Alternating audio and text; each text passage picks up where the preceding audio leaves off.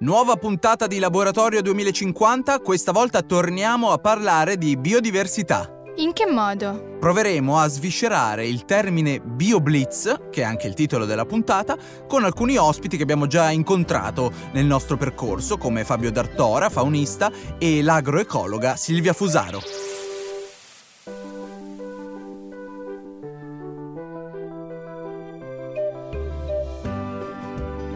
Laboratorio 2050.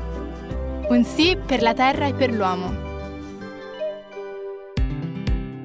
Questa puntata di Laboratorio 2050 è dedicata tutta al tema della biodiversità, in particolare al BioBlitz, questa parola un po' esotica e proprio per capirla meglio, per comprenderla abbiamo convocato il nostro amico Fabio D'Artora che abbiamo già sentito in precedenza, tecnico faunista e responsabile del progetto Biodiversità per Natura Sì. Ciao Fabio, grazie come sempre della tua disponibilità. Partiamo subito, che cos'è un BioBlitz e che cosa serve? Ciao a tutti, il BioBlitz è un'assiesa in campo diciamo, di esperti di natura, quindi ornitologi, botanici, erpetologi, tomologi e quant'altro, che fa una maratona di 24 ore di raccolta dati in un'area delimitata. Per 24 ore si monitora qualsiasi cosa sia vivente, quindi bio. Perché eh, Natura Sì ha scelto di implementare anche questa modalità di ricerca? È stata scelta per dare un forte messaggio di sostenibilità. Nell'azienda biodinamica San Michele è in atto il progetto Biodiversità dal 2015 e quindi ad oggi abbiamo le siepi, i boschi e tutti i miglioramenti ambientali che sono stati fatti in agricoltura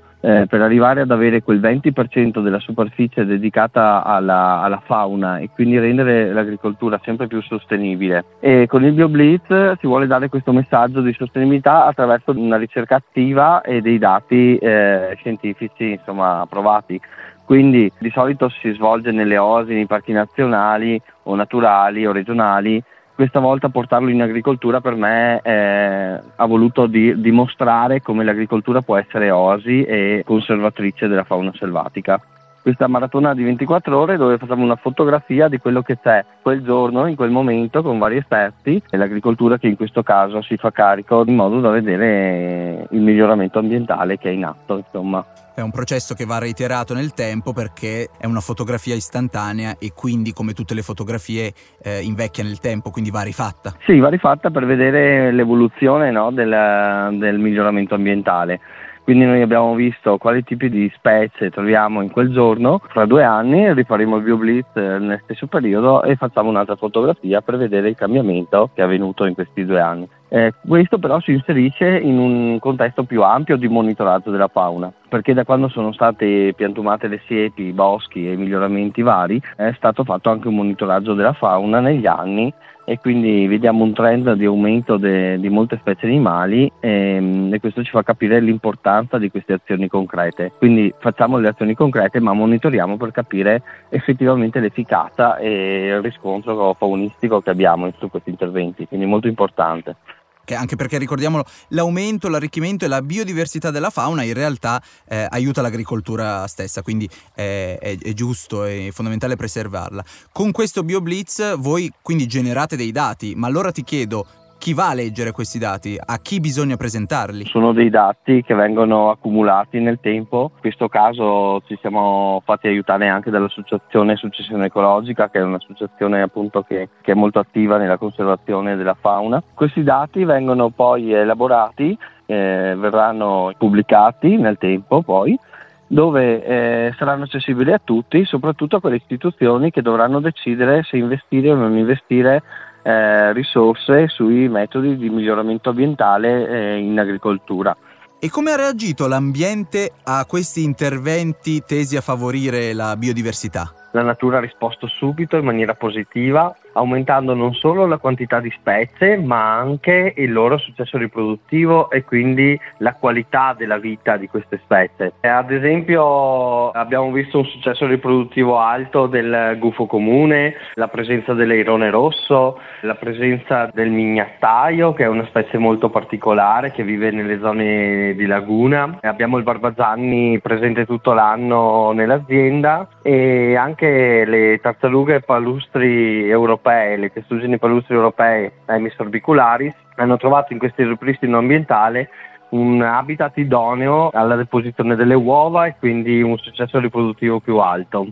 Poi abbiamo anche dei rapaci diurni che hanno trovato nell'ambiente agrario un, proprio un'oasi, come l'albanella reale che è svernante tutto l'inverno all'interno dell'azienda nutriendosi di arvicole. Abbiamo il gheppio con un alto successo riproduttivo, la Poiana, nidificato alla, all'azienda agricola San Michele. Poi anche i passeriformi hanno avuto un grande riscontro perché hanno trovato nei campi quello che gli serve per superare l'inverno, quindi tutti quei prati a fiore che hanno dato poi nell'inverno i semi hanno potuto ospitare cardellini, verdoni, fringuelli, insomma molte specie hanno risposto subito a questi nostri interventi e questo ci fa capire che è proprio di questo che avevano bisogno e proprio in questa direzione deve andare l'agricoltura per essere conservatrice di fauna.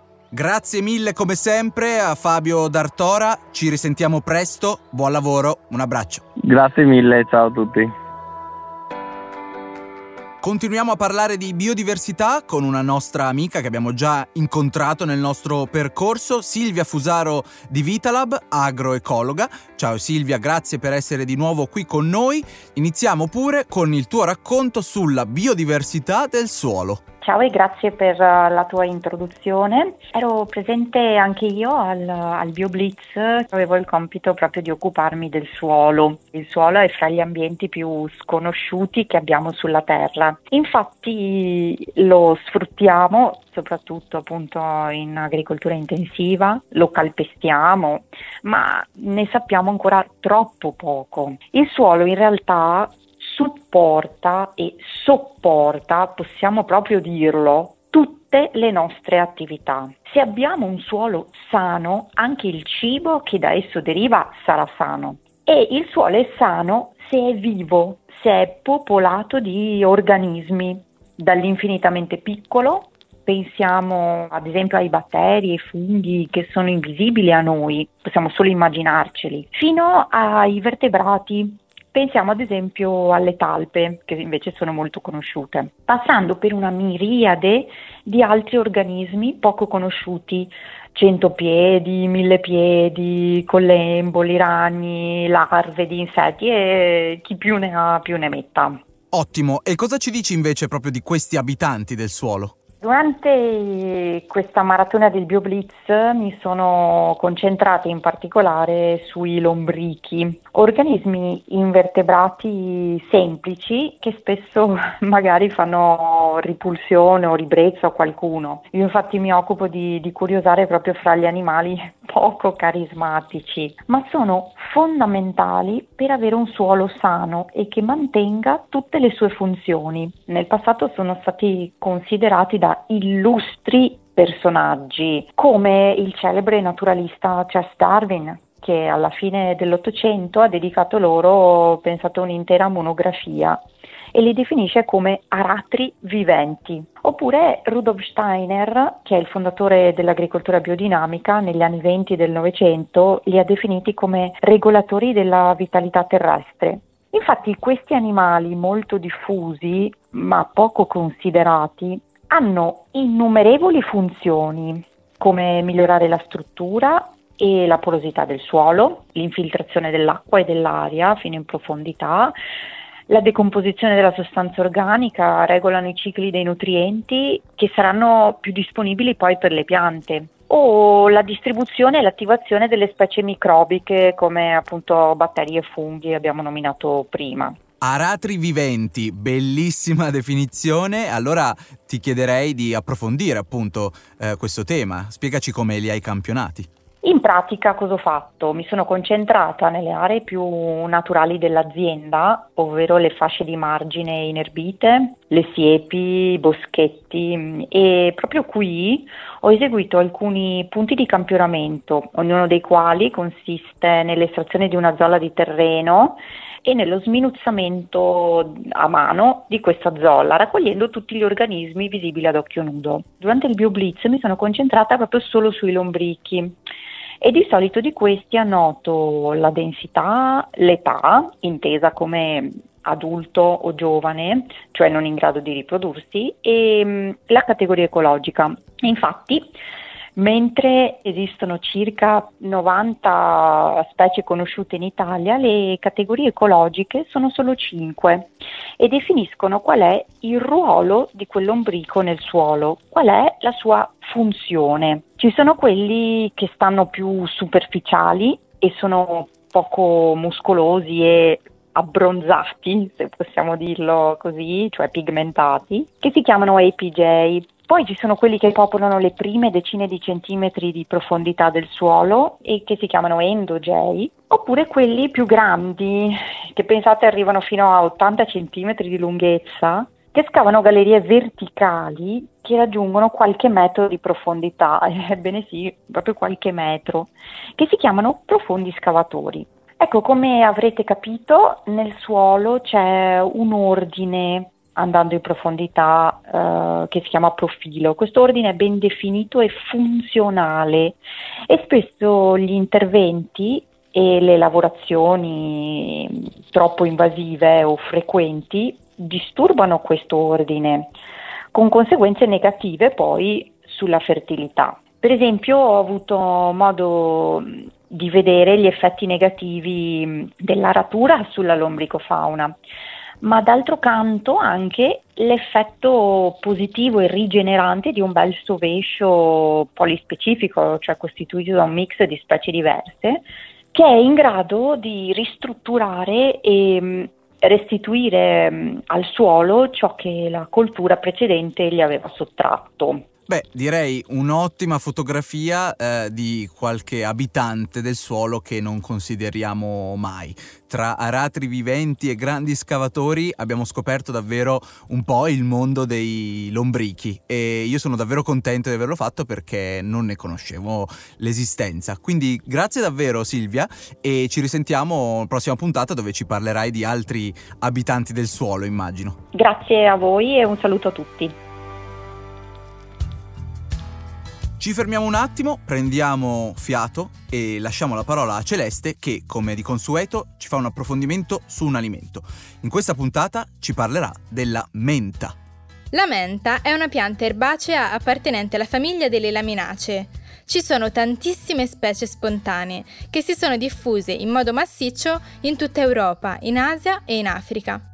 Tra queste specie, quella che noi conosciamo meglio è la menta piperita, che iniziò ad essere estensivamente coltivata nel XVIII secolo in Inghilterra, per poi diffondersi in tutto il mondo. La menta è comunemente usata in cucina sia per condire le pietanze che per fare infusi.